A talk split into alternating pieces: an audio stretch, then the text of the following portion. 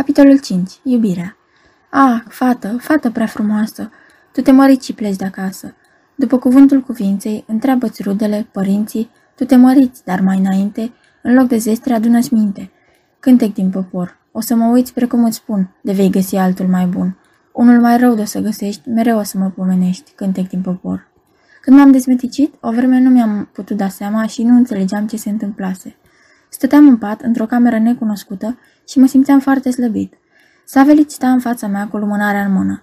Cineva îmi desfăcea cu băgare de seamă pansamentul care îmi lega pieptul și umărul. Puțin câte puțin, gândurile mi s-au limpezit. Mi-am amintit de duel și am priceput că eram rănit. În clipa aceea, ușa a scârțit. Cum îi merge?" a șoptit un glas și eu am tresărit auzindu-l. E tot în aceeași stare, a răspuns Savelici oftând, tot fără cunoștință. Iată, au trecut cinci zile. Am vrut să mă întorc pe parte, dar n-am putut. Unde sunt și cine e acolo?" am rostit cu greu. Maria Ivanova s-a apropiat de pat și s-a plecat asupra Cum te simți?" m-a întrebat ea. Slavă Domnului!" am răspuns eu cu glas slab. Dumneata ești Maria Ivanova? Spune-mi. Dar n-am mai avut putere să continui și am tăcut. Savelici a răsuflat ușurat. Fața ei s-a luminat de bucurie. Și a venit în fire, și a venit în fire. Spunea el mereu, slavă ție, Doamne. Tăicuță, Piotr Andreici, m-ai speriat. E puțin lucru, a cincea zi de când. Maria Ivanova l-a întrerupt. Nu vorbi mult cu dânsul Savelici, e încă slab. Apoi a ieșit și a tras încet ușa după ea. Eram tare tulburat.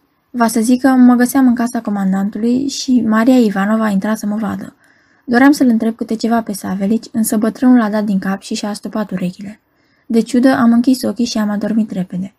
Când m-am trezit, l-am chemat pe Savelici, dar în locul lui mi-a răsărit în față Maria Ivanova și m-a salutat în glasul ei îngeresc. Nu pot arăta încântarea ce m-a cuprins în clipa aceea. I-am luat mâna. I-am sărutat-o, udându-i-o cu lacrimi de înduioșare. Mașa nu și-a retras mâna și deodată buzele ei mi-au atins obrazul și le-am simțit sărutul fierbinte și proaspăt.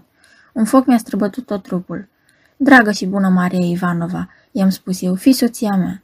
Spre fericirea mea primește. Ea și-a venit în fire.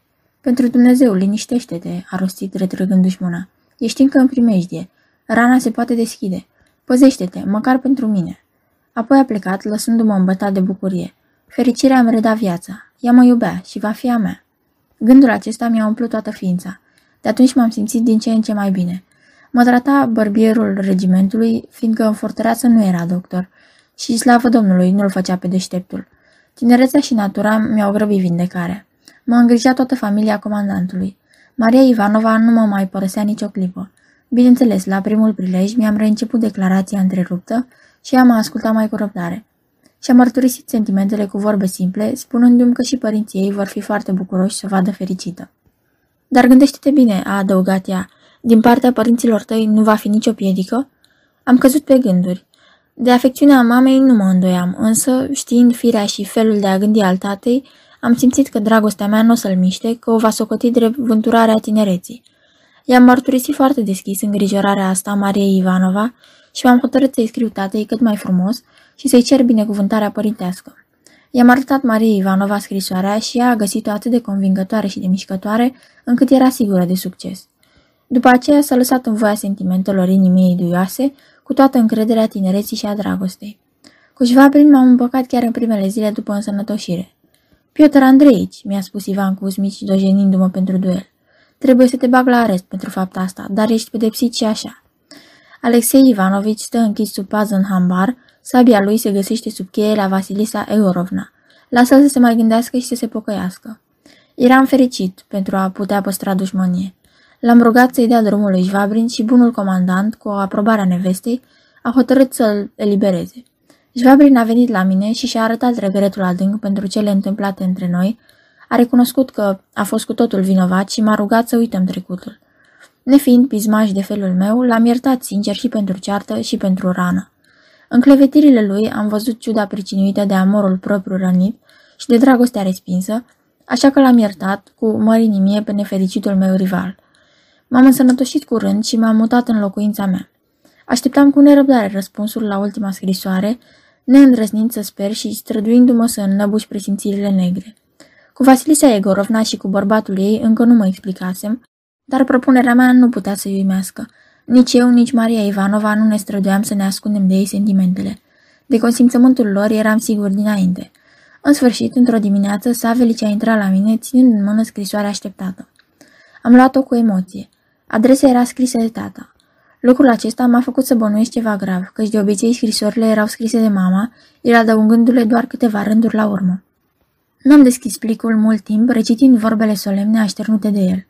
Fiului meu, Piotr Andreici Griniov, gubernia Orenburg, fortăreața Belogorskaya.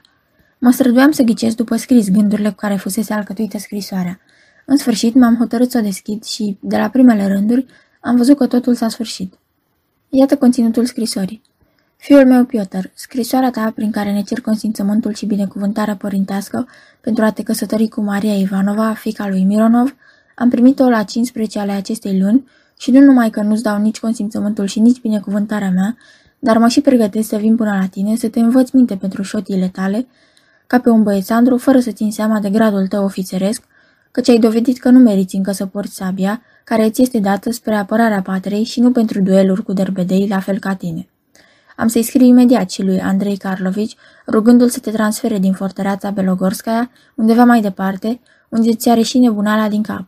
Maica ta, auzind despre duelul tău și că ești rănit, s-a îmbolnăvit de supărare și stă în pat. Ce se va alege de tine? Rog pe Dumnezeu să te îndrepte, deși nu îndrăznesc să sper în marea lui milă. Tatăl tău, A.G. Citirea acestei scrisori mi-a trezit cele mai felurite sentimente. Vorbele aspre cu care mă dăruia din belșug tata m-au jignit adânc. Disprețul cu care amintea de Maria Ivanova îl socoteam necuvincios și nedrept. Gândul că aș putea fi mutat din fortăreața Belogorskaya mă îngrozea, dar mai mult ca toate mă întrista boala mamei.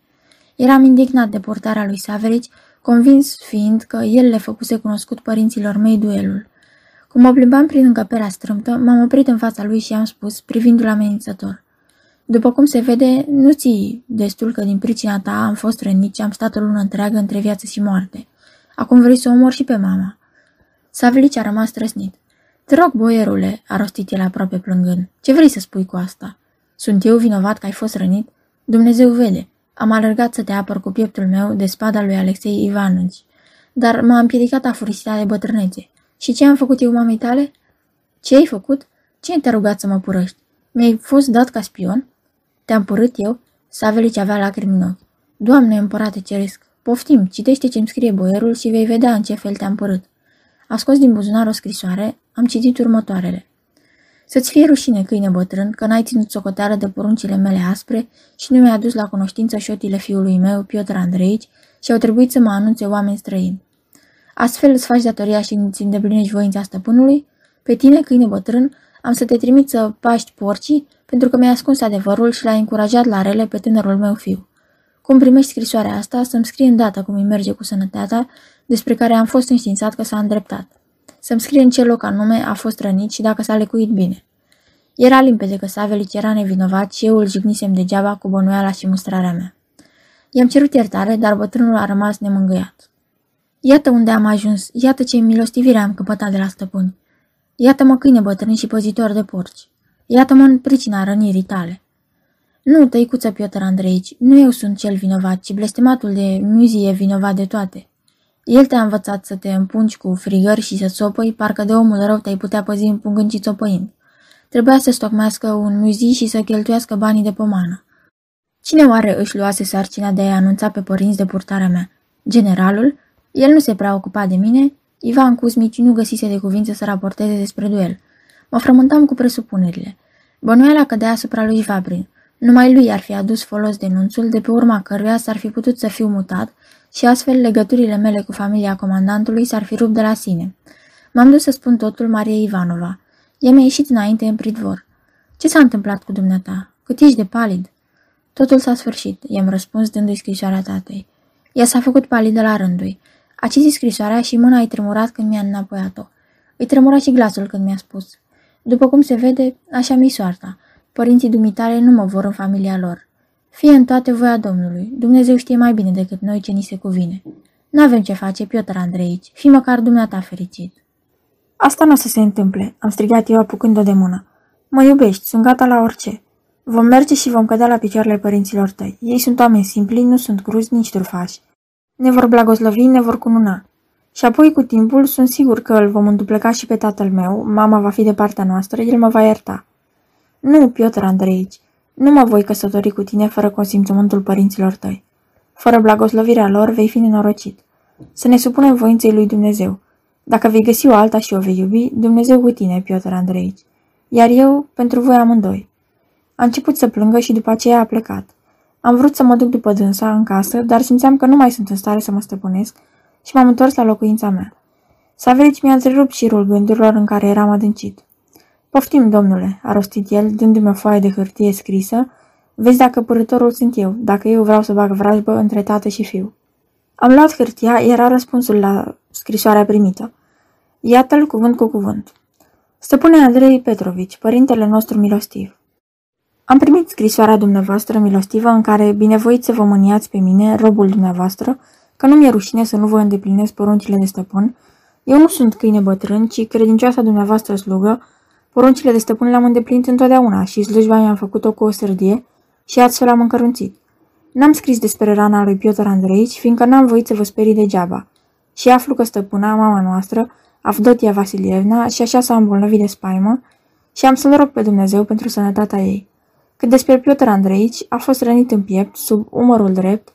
Rana a avut o adâncime de trei degete și a fost îngrijit în casa comandantului, unde l-am adus de pe mal și l-a lecuit bărbierul de aici, Stepan Paramonov.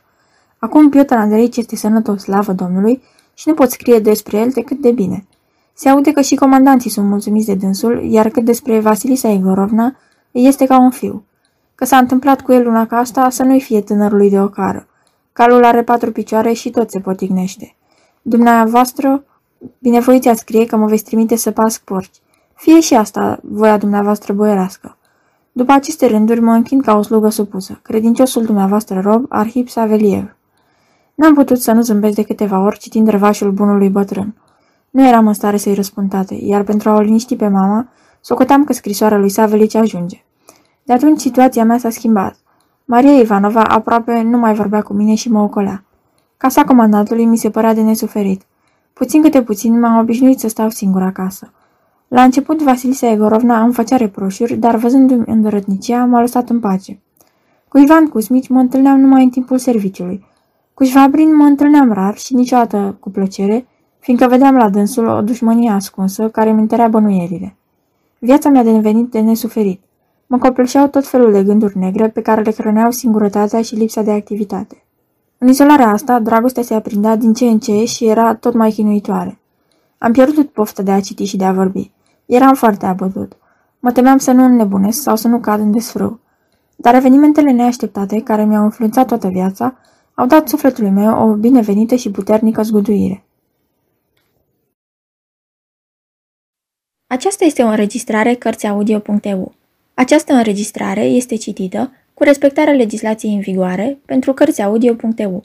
Copierea, repostarea, multiplicarea, vânzarea, închirierea și sau difuzarea publică a acestei înregistrări, fără acordul scris al Cărțiaudio.eu, constituie infracțiune și se pedepsește conform legilor în vigoare. Pentru noutăți, vă invit să vizitați site-ul www.cărțiaudio.eu și să ne susțineți cu un like, subscribe și follow pe canalul de YouTube Cărți Audio. Vă rugăm să îi susțineți prin donații pe naratorii voluntari ai acestui canal și site. Vă mulțumim și vă dorim audiție plăcută în continuare.